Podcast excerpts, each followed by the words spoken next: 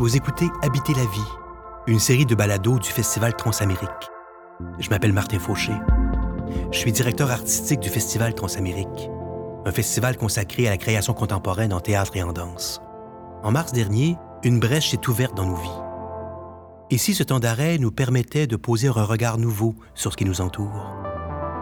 De Odanak à Wakefield, des rues de Montréal au ciel des Amériques, une professeure de pensée politique, une aînée abénaki et un imam soufi, un écrivain amoureux de Montréal et un ornithologue. Des offrandes pour enrichir cette parenthèse qui nous est imposée.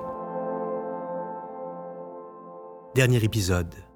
La somme des pas perdus. Des fois, j'ai l'impression que je suis tout le temps sur une ligne imaginaire en même temps qu'être sur une trajectoire réelle. Les choses que je remarque souvent, c'est que elles vont finir dans le langage, c'est-à-dire elles vont finir en phrases. puis euh, d'habitude, je me promène avec un carnet, puis je me promène encore avec un carnet.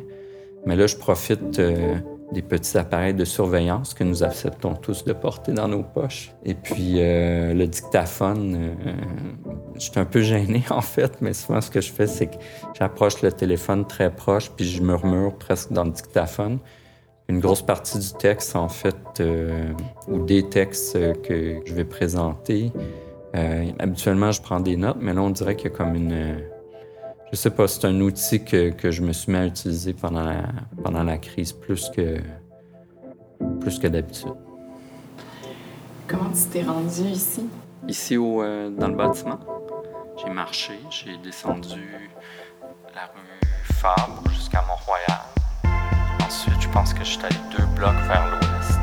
J'ai pris à gauche. À une époque, dans nos méditations sur la nature de Montréal, nous cherchions un accès aux berges, une manière de nous rapprocher du fleuve, de nous réapproprier notre identité insulaire, de retrouver aux abords de l'eau les récits oubliés, balayés par l'histoire officielle. Les 375 ans de la métropole célébrés il y a quelques années nous ont laissés comme appauvris, car d'autant plus conscient du déni collectif de l'histoire plus ancienne que celle sacrée par l'an zéro. Réfléchir à la nature au cœur de la ville n'est pas seulement une tâche d'observation, mais un impératif d'imagination qui demande de faire vœu de patience.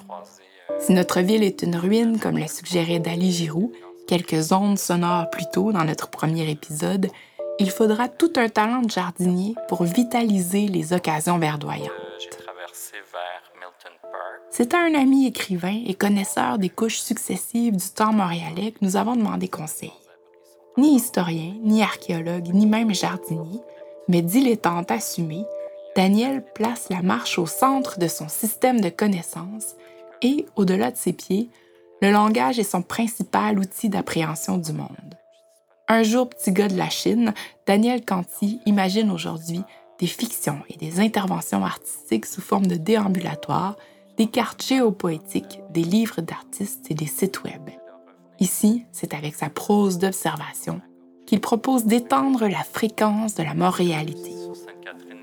Son souci de l'écologie se prolonge dans l'écologie narrative, car, dit-il avec tant de justesse, quand le langage s'effrite, on perd la possibilité de nommer le monde. N'est-il pas vrai que le langage est le tissu vivant qui lie les êtres entre eux et fait tenir le monde?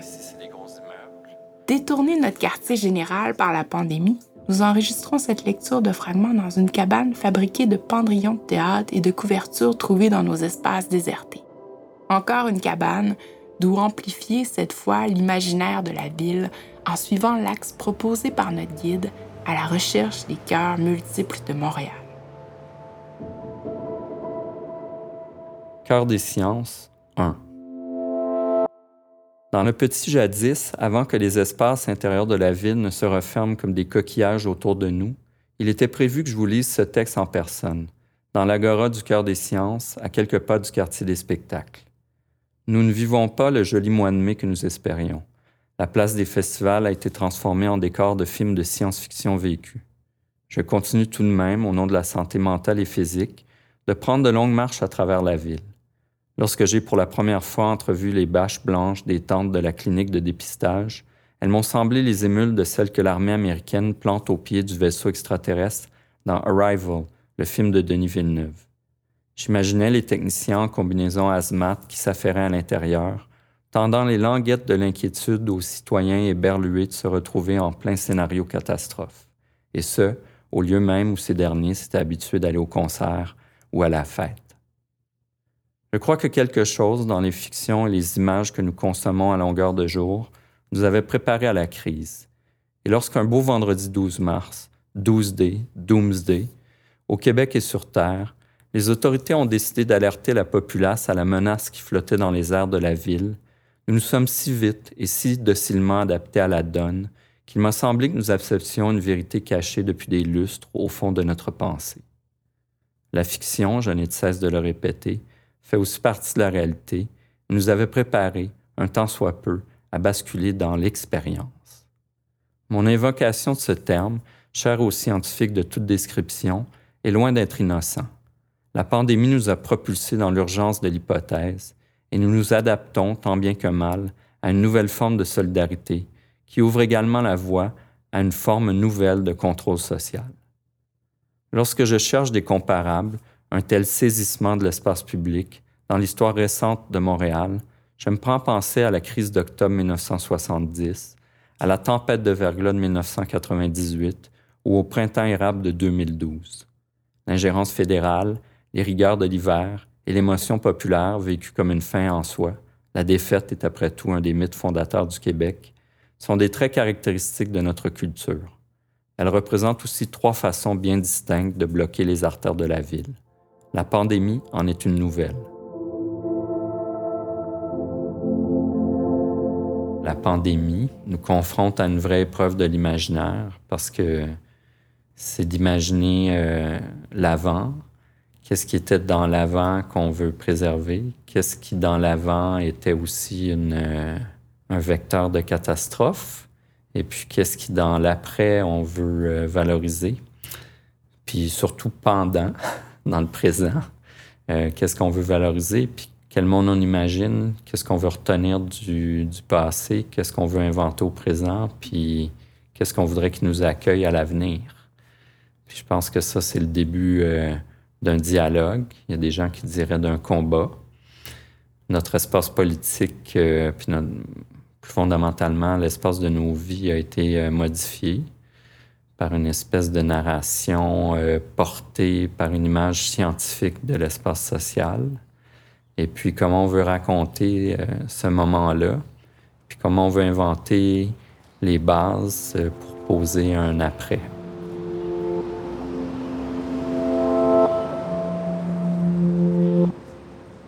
Au début de la pandémie, j'arrêtais pas de me remémorer une phrase de Berger qui est Never again will a single story be told as though it were the only one. Jamais on ne racontera une histoire comme si c'était la seule histoire. Et j'ai l'impression depuis quelques années que tout conspire dans l'espace public à ce que les histoires deviennent une seule histoire. Et puis présentement, sous la cloche de verre euh, euh, de notre maladie acronyme du virus de la couronne, euh, on a l'impression que tout est devenu ça, est déterminé par ça. On a vraiment l'impression que a single story is being told as though it were the only one. Puis ensuite, on saute de cette histoire générale-là au fait divers pour pouvoir non pas se réjouir, mais euh, reconnaître la misère ambiante, le danger ambiant, donner un nom à l'effroi, donner un visage à l'effroi. Puis quand je pense que la pensée doit jouer un jeu d'équilibre plus subtil, et se raccrocher justement à une certaine beauté du monde puis à son miracle. Euh, la pandémie est un des aspects de cette incompréhension dans laquelle on vit aussi. Mais elle n'est pas la seule chose qui existe, ni maintenant, ni à jamais, ni avant. Et donc, encore une fois, étendre notre fréquence temporelle pour recevoir la réalité dans ce qu'elle a de, de plus mystérieux et de plus vaste.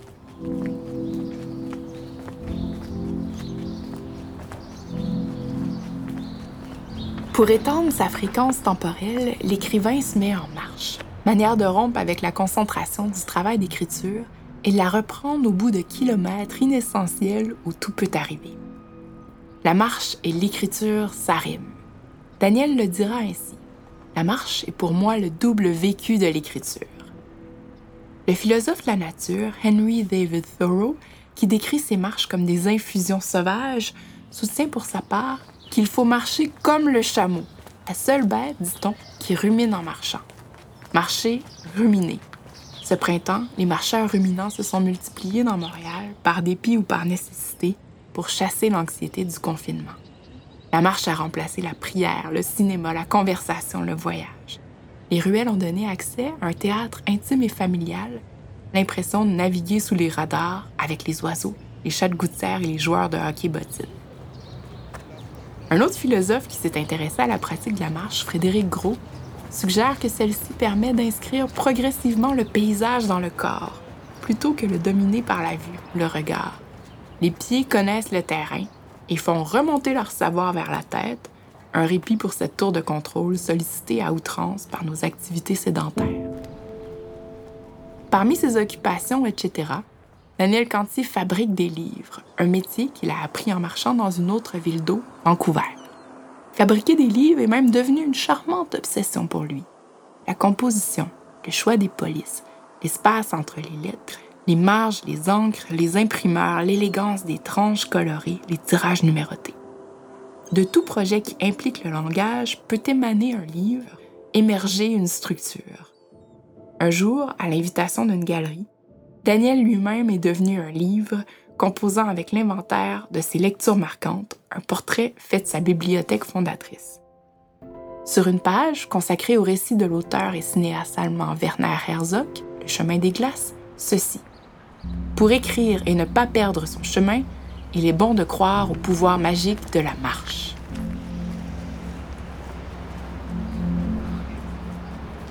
La marche, ce que ça fait, c'est que ça vient, euh, ça vient déplacer toute la matière que j'ai mis en mouvement puis m'orienter pour la suite.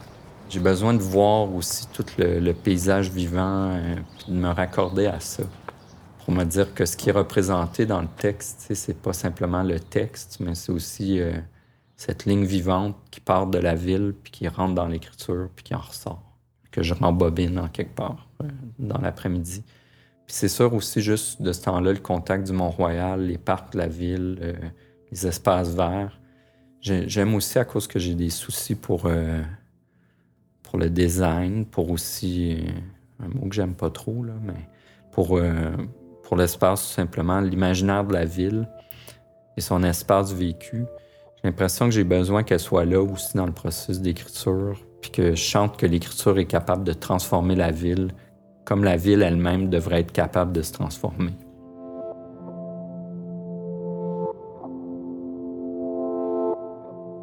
Ben pour moi, l'écriture, c'est toujours une étape de, de ralentissement, de densification de la pensée.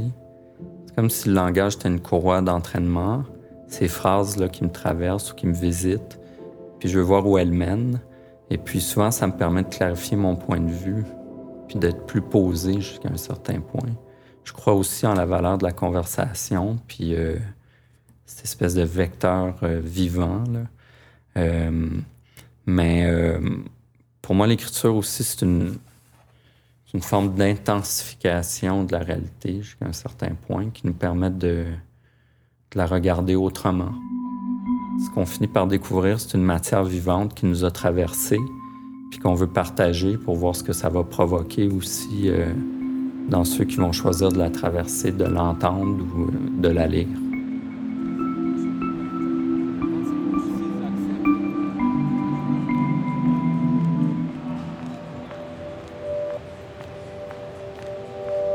La somme des pas perdus.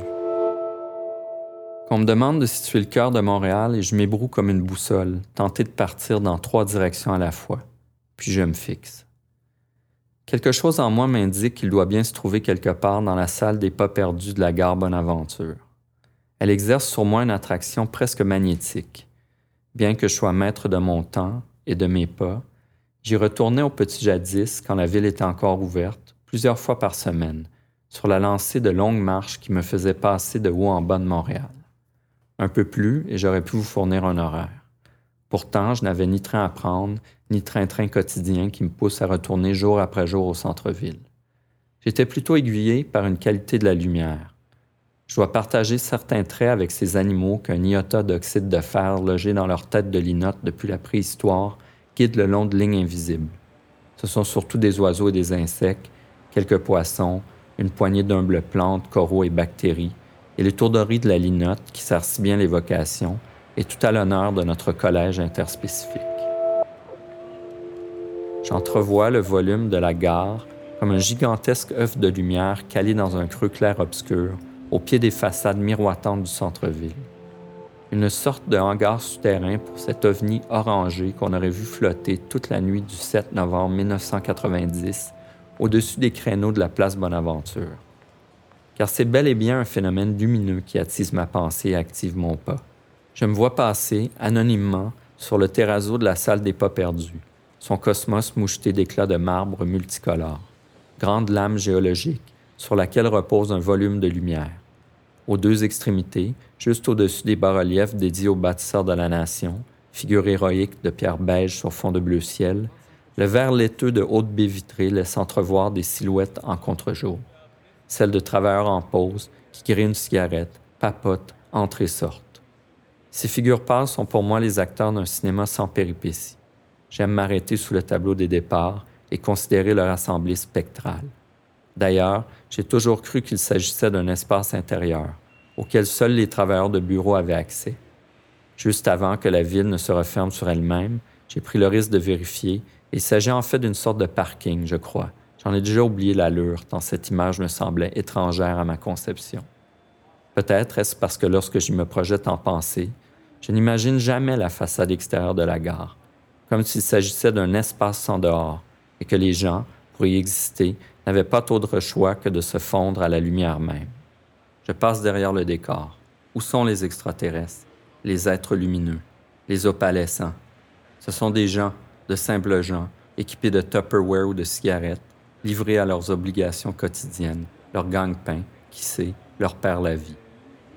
Pardonnez-leur, car ils ne savent ce qu'ils font. J'ai depuis longtemps baptisé Heure des Fous cet instant qui s'étend d'environ 16h26 à 18h12, où les tours se vident. Sous les deux tableaux des départs, l'un consacré aux villes lointaines du pays et de la province, l'autre aux bourgades laurentiennes, le plancher de la salle des pas perdus, fourmillé de cols blancs libérés de leurs obligations du jour, pressés de rentrer en banlieue, ou plus loin, au Québec ou au Canada, où ils redeviendront un peu plus eux-mêmes. J'adore me fondre à leur nombre, en direction vers nulle part. Leurs lignes de fuite ne sont pas les miennes, mais n'allez pas croire que je les méprise. J'adore leur fourmillement, leur rumeur, leur dispersion. Cette possibilité qu'il incarne de partir dans toutes les directions à la fois. Salle des pas perdus, Parlement des possibles, plus vivant que les débats de l'Assemblée nationale.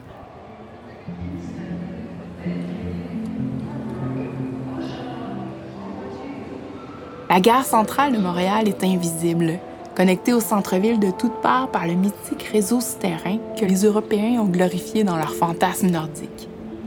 Disparue dans les entrailles urbaines, on n'imagine même plus sa façade art déco, pourtant très belle, dit-on, avec ses bas-reliefs. La salle des pas perdus est décrite par Daniel comme un gros œuf de lumière qui se transforme en théâtre d'ombre à certaines heures du jour. Espace de triage, les passagers de toute classe s'y mêlaient autrefois sans distinction. C'est, suggère l'auteur, un grand geste de beauté architecturale qui respecte vraiment l'esprit populaire. Un parlement du peuple, oui, jusqu'à ce que nos politiques sacrifient l'idéal ferroviaire au profit des voitures et du flot pétrolier. Pourtant, avec l'ambition du train canadien venait la possibilité inouïe de relier tout le vaste pays. Avant que le train Coast to Coast ne soit relégué au tourisme de luxe, la salle des pas perdus symbolisait cette fabuleuse map monde, l'enthousiasme des chevaux vapeurs, des pans d'histoire et de mémoire. Lors de ses promenades, Daniel s'arroge le contrôle des aiguillages. Il fait dévier les rails et emprunte sans contrainte des chemins qui ne sont pas tracés par les ingénieurs, les designers ou les architectes. Les lignes de désir s'imposent, affirme-t-il, simplement parce que les gens passent par là. Des lignes de désir. Il aurait volontiers semé une ligne de gazon sur le nouveau pont. Et où sont donc les forêts suspendues? Comment retrouver des espaces de rêve, des rêves de nature? Le jardinier Gilles Clément, paysagiste et botaniste, est connu pour ses jardins en mouvement, cultivés selon le principe suivant. Faire le plus possible avec, le moins possible contre. Son manifeste du tiers paysage invite à porter attention aux lieux délaissés par l'humain, friches, bords de route, talus de voies ferrées ou autres no man's land. suggère d'approcher ces espaces, véritables refuges de la diversité, de les accompagner, de les soigner, sans l'ambition de les faire évoluer. Travailler dans le sens de leur nature, dans la joie et l'étonnement. Lorsqu'on jardine, on est dans ce qu'il appelle un territoire mental d'espérance. Mais rendre justice à la vitalité et à l'invention du tiers paysage demande une patience entêtée. Pour reprendre les mots d'un autre Gilles, un Gilles d'ici, Gilles Hénaud, poète de l'écoumène cher à notre marcheur, l'attente finit toujours par ouvrir des jardins. Pour moi, le langage, ça fait partie du tiers paysage. C'est aussi une, substance qu'on essaie de d'endiguer, de contrôler. Certainement le cas avec les entreprises de marketing communication, avec l'espace de, la communication publique. On pense tout le temps qu'il faut euh, schématiser les messages. Puis on oublie que c'est une forme de vie, le langage, puis c'est une forme fondamentale de solidarité. C'est un des liens sociaux les plus forts et les plus doux en même temps. Ça peut, être très violent aussi, là, mais dans le sens que le langage, c'est une, des premières forces qui nous accueille dans le lien social. Et puis, euh, c'est pas nécessairement quelque chose à préserver, c'est quelque chose dont il faut célébrer la vie. Et puis, on a tendance à, négliger cette idée, puis à le voir plus comme euh, simplement un facteur de communication, d'illustration d'idées, quand c'est une chose en soi. C'est comme de prendre un arbre pour euh, simplement une ressource naturelle, comme tout ce langage euh, propre à la gestion, aux ressources humaines, qui, a tendance à schématiser des usages, puis donc à, réduire euh, la substance des choses à une valeur d'utilité, puis ensuite à essayer de s'orienter d'une façon chiffrée à travers ces réductions-là pour moi la mission de la poésie. Euh, puis quand je parle de poésie, je parle au sens très très large. Puis ça inclut, euh, ça inclut toutes sortes de formes d'art. Pour moi, c'est ça, en fait, la loyauté fondamentale. C'est la loyauté au langage comme force vivante, comme forme de vie. Euh, si on peut le prendre comme on veut, je sais qu'une un escargot, c'est pas la même chose que le mot escargot. les deux euh, ont, une certaine vivacité qui leur est propre. Vitalité peut-être aussi. Yellow Brick Town. Au petit jadis, je choisissais parfois, lorsque je remontais à pied des bas quartiers jusqu'à mon appartement du plateau, de couper par les couloirs du cœur des sciences. Si vous avez vous aussi emprunté ces passages intérieurs qui remontent de la station de métro Place des Arts jusqu'à la rue Sherbrooke, vous aurez sans doute remarqué la présence, à intervalles réguliers, de pommes de douche. Elles seraient de premier secours en cas d'un accident de laboratoire, une de ces petites urgences sanitaires qui sont le lot du travail scientifique. Je suis content de n'avoir jamais vu quiconque s'en servir. J'aurais d'ailleurs été bien gêné d'expliquer à un tel carrefour dramatique ce que je faisais là, sans sarreau ni expérience à mener. Au gardien de sécurité qui m'interroge, j'explique que je menais une Gedanken Experiment, une expérience de pensée sur le mouvement perpétuel des villes. Il m'écoute patiemment, puis me raccompagne dehors en m'indiquant le chemin vers le département de littérature. Qu'à cela ne tienne, je pourrais toujours y retourner en pensée. Le cœur des sciences continue de dessiner le long de la pente Saint-Urbain entre De Maisonneuve et la rue un quadrilatère de cette brique jaune qui, à mes yeux, est le plus montréalais des parements et nous ramène aux couches cachées de la ville. C'est cette même brique jaune qui ourle les parapets de l'Université de Montréal d'Ernest Cormier, ou ces chefs-d'œuvre du Sud-Ouest, signés Ludger Lemieux, que sont le marché à Toit-Terre et la caserne 23. Ces édifices, dont le faste moderne se permettait de rivaliser avec la prestance de nos mille clochers ou celle des manoirs du complexe anglo-industriel local, compte pour moi parmi les véritables châteaux de Montréal, et je m'émeus à chaque fois que j'arrive à vue. Leur vernaculaire institutionnel est un parti pris pour l'invention de notre pays incertain. La plupart de ces ouvrages, réalisés en période de crise économique, affirment le rêve d'une civilisation québécoise, prête à prendre sa place dans la suite du monde. Dans presque tous les quartiers, on tombe au détour d'une rue résidentielle sur une école ou une bibliothèque qui brille des couleurs de cette brique, dont j'ai entendu dire qu'il ne restait plus un pavé au Québec. Pourtant, son rêve est loin d'être épuisé. Je ne manque jamais de m'émouvoir de ses apparitions, Elle continue pour moi d'éclairer des voies de traverse, une route d'os locale vers une Yellow Brick Town au bout de laquelle l'émotion de la Montréalité, de sa québécitude, trouvera enfin leur dû. Dorothée pourrait bien être notre tante à tous.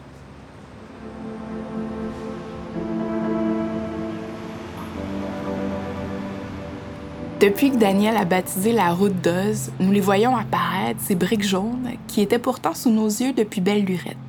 L'itinéraire magique ouvre le regard à ces façades ignorées. La ville s'invente en marchant. C'est ainsi qu'il scelle son pacte imaginaire. Il y a quelques années, avec une petite troupe d'irréductibles, comme il les nomme, l'artiste a imaginé une promenade transtemporelle de la piste abandonnée de l'hippodrome Blue Bonnets jusqu'à l'île Sainte-Hélène pour rejoindre le site de l'ancien pavillon de l'insolite, aujourd'hui pavillon fantôme, site des fantaisies paranormales d'Expo 67. Une carte géopoétique atteste de cette flânerie futuriste au tracé bien réel. Prêter l'oreille à nos pieds, suivre le paysage. Il faut seulement se rappeler, nous rassure notre guide, que tout est toujours sur le point de parler, que tout est dans la nature et qu'il n'en revient qu'à nous de l'entendre. L'histoire de Montréal, elle est très instrumentalisée. Elle n'est pas, euh, pas beaucoup réinvestie dans son fond émotif, puis dans sa vibration humaine. Une idée comme en théologie là, de l'ensemble des âmes qui ont vécu à un moment donné ou à une époque donnée. Euh, et puis j'ai l'impression des fois qu'on oublie, euh, on oublie des couches de récits possibles en, encore une fois en schématisant l'histoire de la ville. Puis euh, quand on essaie de réactiver le potentiel dormant, souvent on ne le fait pas d'une façon très poétique. Donc on ne permet pas à, ce passé dormant de faire partie de l'avenir. Puis je pense que le passé, c'est une sorte de nouvel avenir. Plus on s'en rapproche, plus on se rapproche euh, du fait euh, de notre propre disparition éventuelle, puis plus cette vague du présent qui traverse constamment les choses devient large et précieuse, plus la fréquence temporelle s'élargit, plus on accueille le vivant, en fait, puis plus on habite la vie, plus on accueille les morts, plus on accueille les disparus, plus on accueille le lointain sans l'instrumentaliser, plus on, étend l'éventail du vivant. je pense que là, on est à un carrefour où on se rend compte de plus en plus combien les choses sont connectées. Pas qu'il y a des gens qui nous le disaient pas depuis euh, des décennies, des siècles et des millénaires. Mais euh, là, on dirait qu'avec les dommages euh, de plus en plus visibles euh, à l'environnement, avec les disparitions successives, avec les convulsions, disons, de, écologiques, les saisons qui changent, de jour en jour, les changements qui affectent le monde semblent devenir plus perceptibles. Euh, cette idée d'un temps long et d'un espace large devient de plus en plus fondamentale.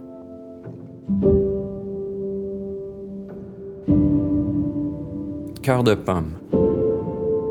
Pour les anciens Grecs, le cœur était la source du souffle et le souffle le siège de l'âme.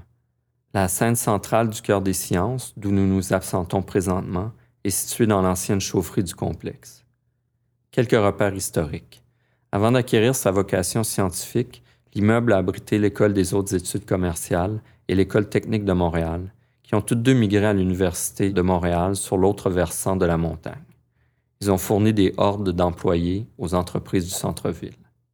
Mais si on remonte encore un peu plus loin dans le temps, aux alentours de 1815 par exemple, on trouve ici un vaste verger dont les limites s'étendaient de la rue Sainte-Catherine à la rue Sherbrooke et d'ouest en est de la rue Bleury au boulevard Saint-Laurent.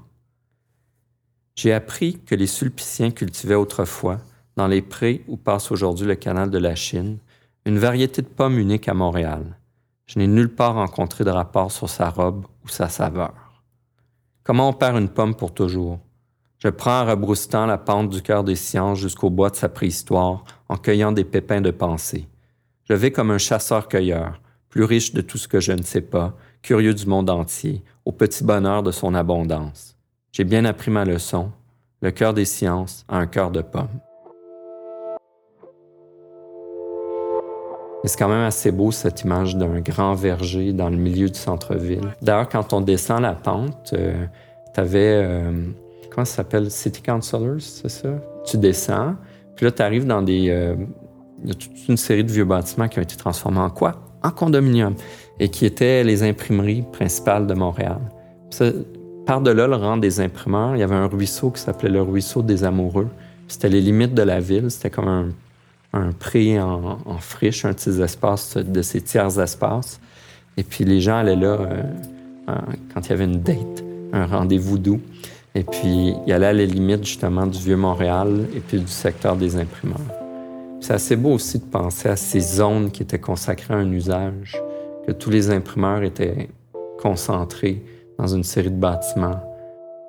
Puis Montréal aussi, ce qu'on oublie, c'est qu'à une époque, il y avait environ 118 rivières exposées à Montréal qui sont, beaucoup d'entre elles sont devenues canalisations, mais la ville était sillonnée de ponts partout. on enjambait de l'eau vivante, de l'eau courante un petit peu partout dans la ville. Puis c'est des gestes comme ça qu'on aimerait voir ressurgir aussi. quand je parle de ces strates de temps, puis surtout qu'on se rend compte que la nature faisait mieux que nous euh, ce qu'on essaie de faire. Euh, il y a beaucoup de mouvements, par exemple, pour euh, faire émerger des, canalisations ensevelies qui, en fait, à travers la collecte d'eau de pluie, les crues naturelles, etc., avaient un effet hygiénique semblable. Après, le, souvent, le, le, défaut vient de la façon dont on en abuse, les choses qu'on jette dedans.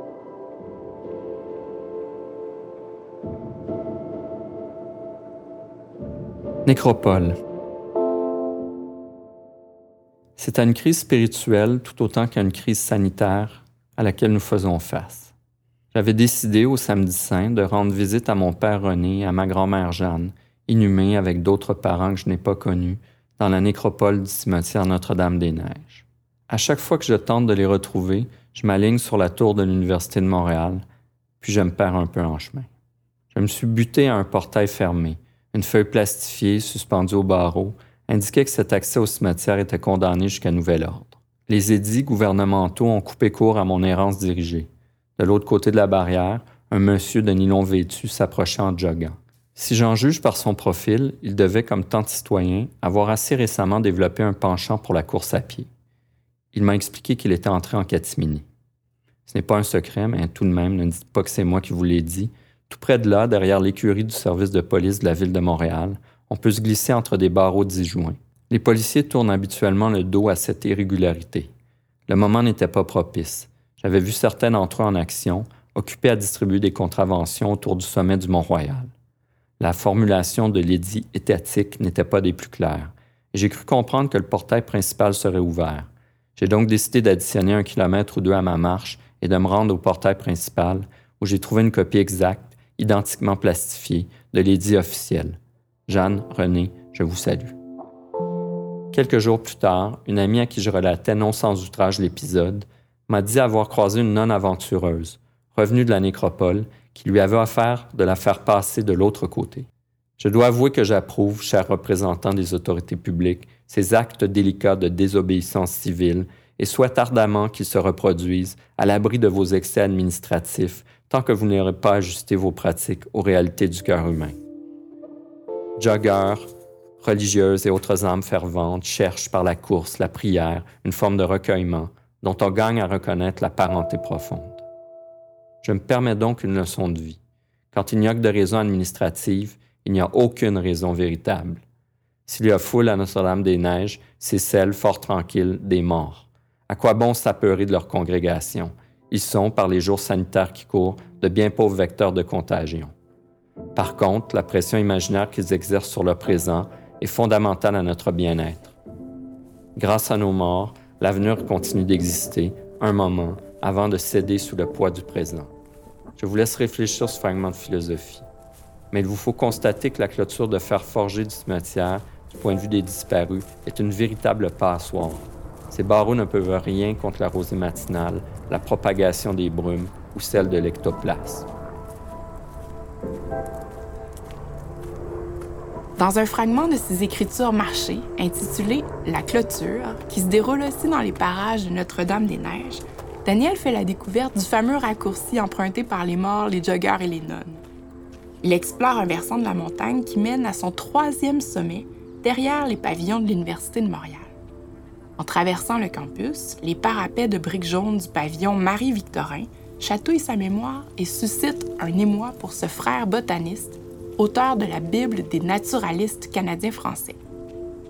Avant de découvrir la curieuse beauté des planches du frère scientifique, Daniel a croisé ses inventions savantes dans l'hiver de force de Régent du Charme. Rappelez-vous, les protagonistes André et Nicole Ferron, dans leur oisiveté, honorent quotidiennement le rituel de la lecture de Flore Laurentienne, leur livre de chevet, seul objet qui résiste à l'épuration matérielle de leur appartement. Ainsi, les chapitres fabuleux dont se rappelle l'écrivain marcheur, la zone des feuillus tolérants ou l'amarante parente sont les emprunts désinvoltes de Ducharme à la botanique laurentienne. Flore Laurentienne, c'est un ouvrage qui est à la fois euh, scientifique et littéraire. Euh, c'est aussi un ouvrage de butinage jusqu'à un certain point qui euh, dresse une cartographie du Québec, qui donne un nouveau nom en quelque part au territoire qu'on habite en l'appelant la Laurentie.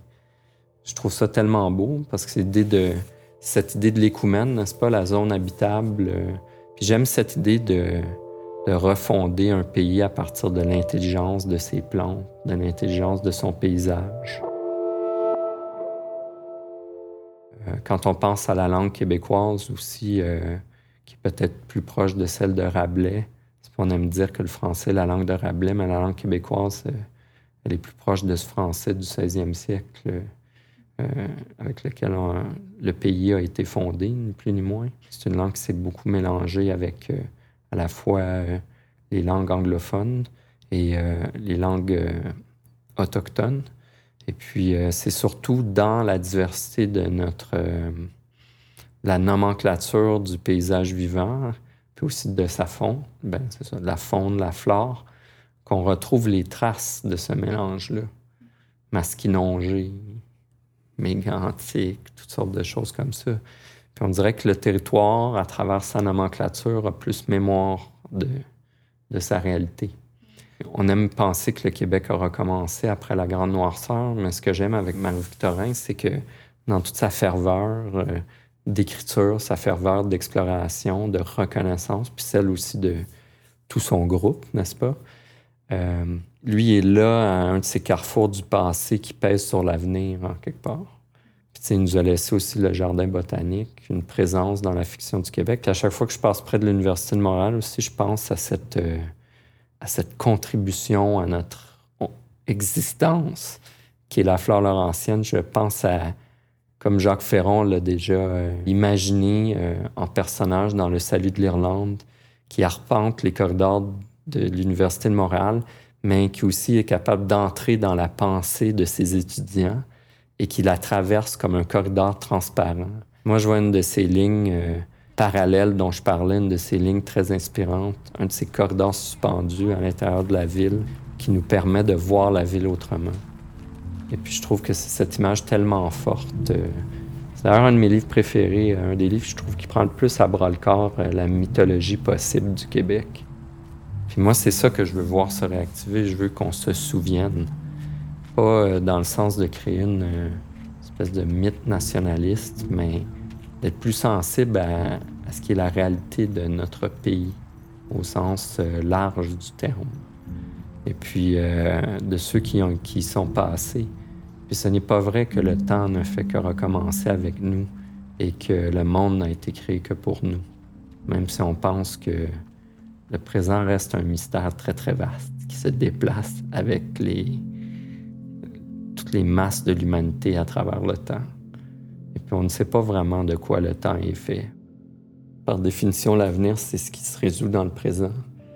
Euh, certaines personnes postulent qu'il existe déjà, question de croyance, mais c'est surtout un mouvement, l'avenir. Puis je pense que c'est plus à une nécessité, euh, une sorte de dilatation du temps présentement qui invite à la réflexion, mais qui est aussi un tremplin pour l'invention, à mon avis. Euh, il faut espérer.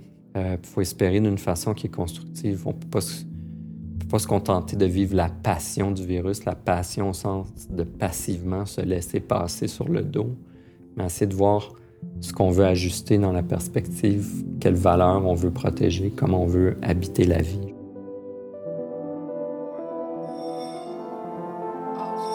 Au cours de notre conversation qui a ponctué ces stations de la Montréalité, l'alarme à feu de l'édifice s'est déclenchée plusieurs fois. Panique de courte durée ou taquinerie d'un fantôme déterminé à nous faire perdre le fil, qu'importe, nous avons su reprendre dans l'ordre ou le désordre. Les détours et les digressions sont des avenues de liberté, parfois même des lignes de désir. Et puis au final, il reste toujours des mots en trop, coupés au montage, nos chutes, comme on dit en cinéma, des herbes folles, ni plus ni moins. La morale de l'histoire, laissons-la aux poètes. Les histoires, de toute façon, ne continuent-elles pas de changer de forme après leur fin? Ce qui est sûr et certain, c'est que les mots savent des choses sur nous que nous ignorons, et la littérature a des vertus prophétiques que le présent ne cesse de révéler.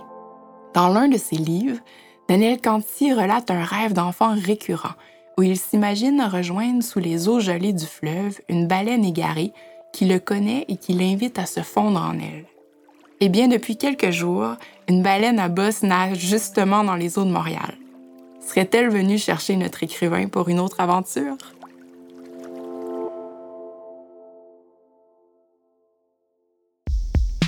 Habiter la vie. Réalisation Antoine Bédard et Jessie Mill. Assistance à la recherche Emmanuel Jeté. Assistance à la production sonore Simon R. Tremblay. Musique Antoine Bédard. Une production du Festival Transamérique avec les voix de Daniel Canty, Jessie Mill et Martin Fauché. Un merci spécial à Claudie Gagnon, à la prise de son et aux cabanes. Réalisé dans le respect du territoire traditionnel non cédé, Canyon Keaga. Là, qu'est-ce que je fais? Castor. Castor. C'est pas long. Castor. J'ai pied une marmotte entre les pierres tombales du cimetière Mont-Royal. Je crie Cinq scènes, cinq scènes. Je l'ai prise pour un castor. Je suis un garçon des villes. C'est drôle.